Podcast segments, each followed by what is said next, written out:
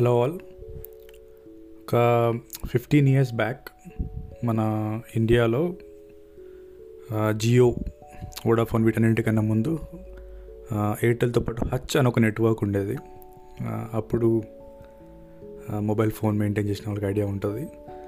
So దానికి సంబంధించిన ఒక ఇంట్రెస్టింగ్ స్టోరీ మీతో షేర్ చేద్దాం అనుకుంటున్నాను. సో హచ్ వాళ్ళు ఒక నెట్వర్క్ని ఫామ్ చేసినప్పుడు ఆ హచ్ వాళ్ళు ఇండియాలో ఒక కంపెనీతో కలిసి ఈ నెట్వర్క్ని ప్రొవైడ్ చేసేవాళ్ళు. టూ థర్డ్స్ హచ్ వాళ్ళకు ఉండేది వన్ థర్డ్ ఇండియన్ కంపెనీకి ఉండేది అనమాట సో కొన్ని రోజులు అయ్యాక అరౌండ్ టూ థౌజండ్ సెవెన్ ఆ టైంలో అంతకన్నా ముందే హచ్ వాళ్ళు వాళ్ళ నెట్వర్క్ని సేల్ చేసేసి ఇండియా నుంచి వెళ్ళిపోదామని డిసైడ్ అయ్యారు. అయితే వాళ్ళు అది అమ్మేసి వెళ్ళినప్పుడు హచ్ వాళ్ళ నెట్వర్క్ని వోడాఫోన్ కొన్నదనమాట ఇదంతా ట్రాన్సాక్షన్కి ఒక లెవెన్ బిలియన్ యూఎస్ డాలర్స్ ఏమో వాళ్ళు పే చేశారు వోడాఫోన్ వాళ్ళు హచ్ వాళ్ళకి.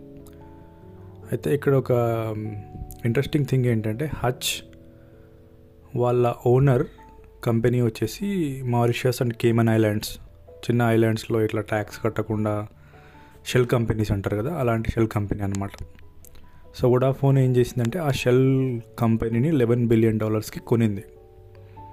సో కొనింది నెదర్లాండ్స్ బేస్డ్ వోడాఫోన్ అమ్మింది మారిషస్ బేస్డ్ కంపెనీ.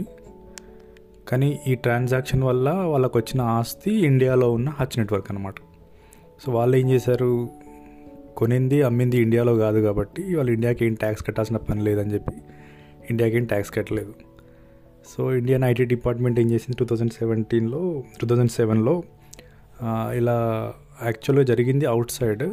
కానీ అసెట్స్ అనేవి ఇండియావి కాబట్టి మీరు ఒక టూ బిలియన్ డాలర్స్ ట్యాక్స్ కట్టాలని చెప్పి నోటీస్ పంపించారు. సో వాళ్ళు హైకోర్టుకి వెళ్ళారు. హచ్ వడాఫోన్ వాళ్ళు. వడాఫోన్ వాళ్ళు హైకోర్టుకి వెళ్ళి జరిగింది జరిగిన ట్రాన్సాక్షన్ అవుట్ సైడ్ ఇండియా కాబట్టి ఇండియాకి ఏం ట్యాక్స్ కట్టాల్సిన అవసరం లేదని వాళ్ళ ఆర్గ్యూ చేశారు. అయితే హైకోర్టు అంది ఓకే మీరు కొన్న కంపెనీ ఏదైతే ఉందో మారిషస్ బేస్డ్ కంపెనీ దానికి ఏమైనా అసెట్స్ ఉన్నాయా? మీరు లెవెన్ బిలియన్ డాలర్స్ పెట్టి కొన్నారు కదా దానికి ఏమైనా అసెట్స్ ఉన్నాయా అని అడిగారు. దానికి ఏం అసెట్స్ లేవు. అంటే మీరు ఇండైరెక్ట్గా ఆ కంపెనీని కొనింది ఈ అసెట్స్ కోసమే కదా హచ్ నెట్వర్క్ కోసమే కదా. సో మీరు కట్టాల్సిందే అని చెప్పారు. వాళ్ళ తర్వాత సుప్రీంకోర్టుకి వెళ్ళారు. సుప్రీంకోర్టుకి వెళ్ళిన తర్వాత సుప్రీంకోర్టు చెక్ చేసింది. చెక్ చేసిన తర్వాత కోర్టు వడాఫోన్కి అనుకూలంగా తీర్పిచ్చింది. అంటే వాళ్ళు ఏం కట్టాల్సిన అవసరం లేదు.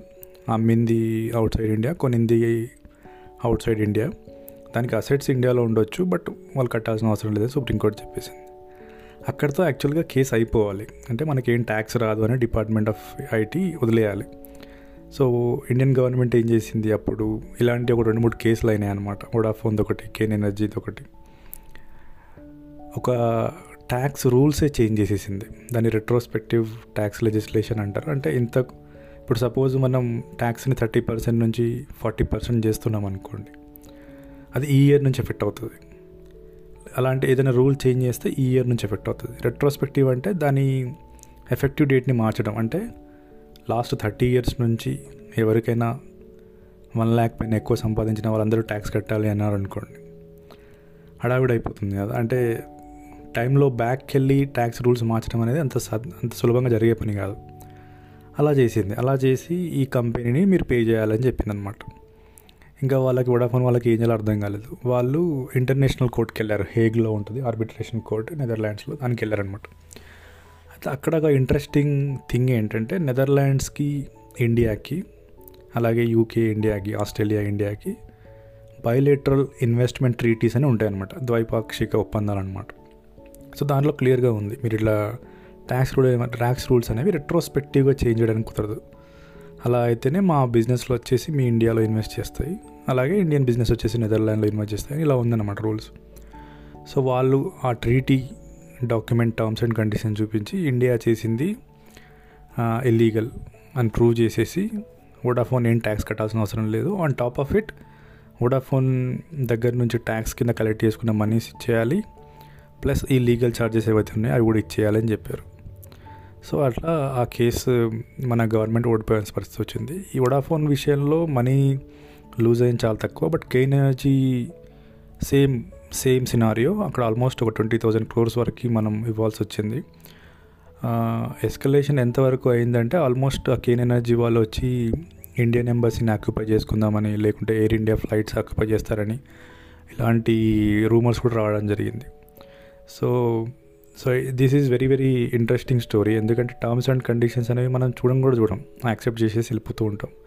బట్ ఒక కంట్రీ కూడా ఒక కంపెనీ మీద ఓడిపోవాల్సిన పరిస్థితి అంటే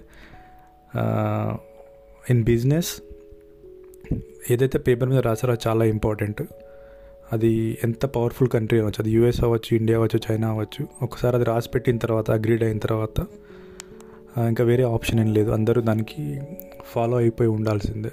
So, just wanted to share this with you. Thank you.